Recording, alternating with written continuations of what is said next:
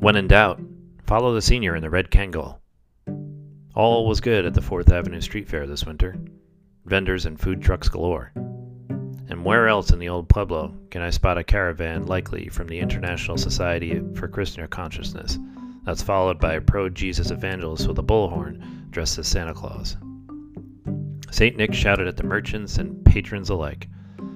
We live in a culture where at any time you can be distracted. Social media is an issue, eh, Santa? Part of his crew was filming his performance with a DSLR. And I'm sure the footage will only be used at a private screening room and not make it to any social channels. Ah, the beautiful taste of hypocrisy. The humid breeze was brisk, and the luscious aroma of cooked dead flesh hounded the blocks.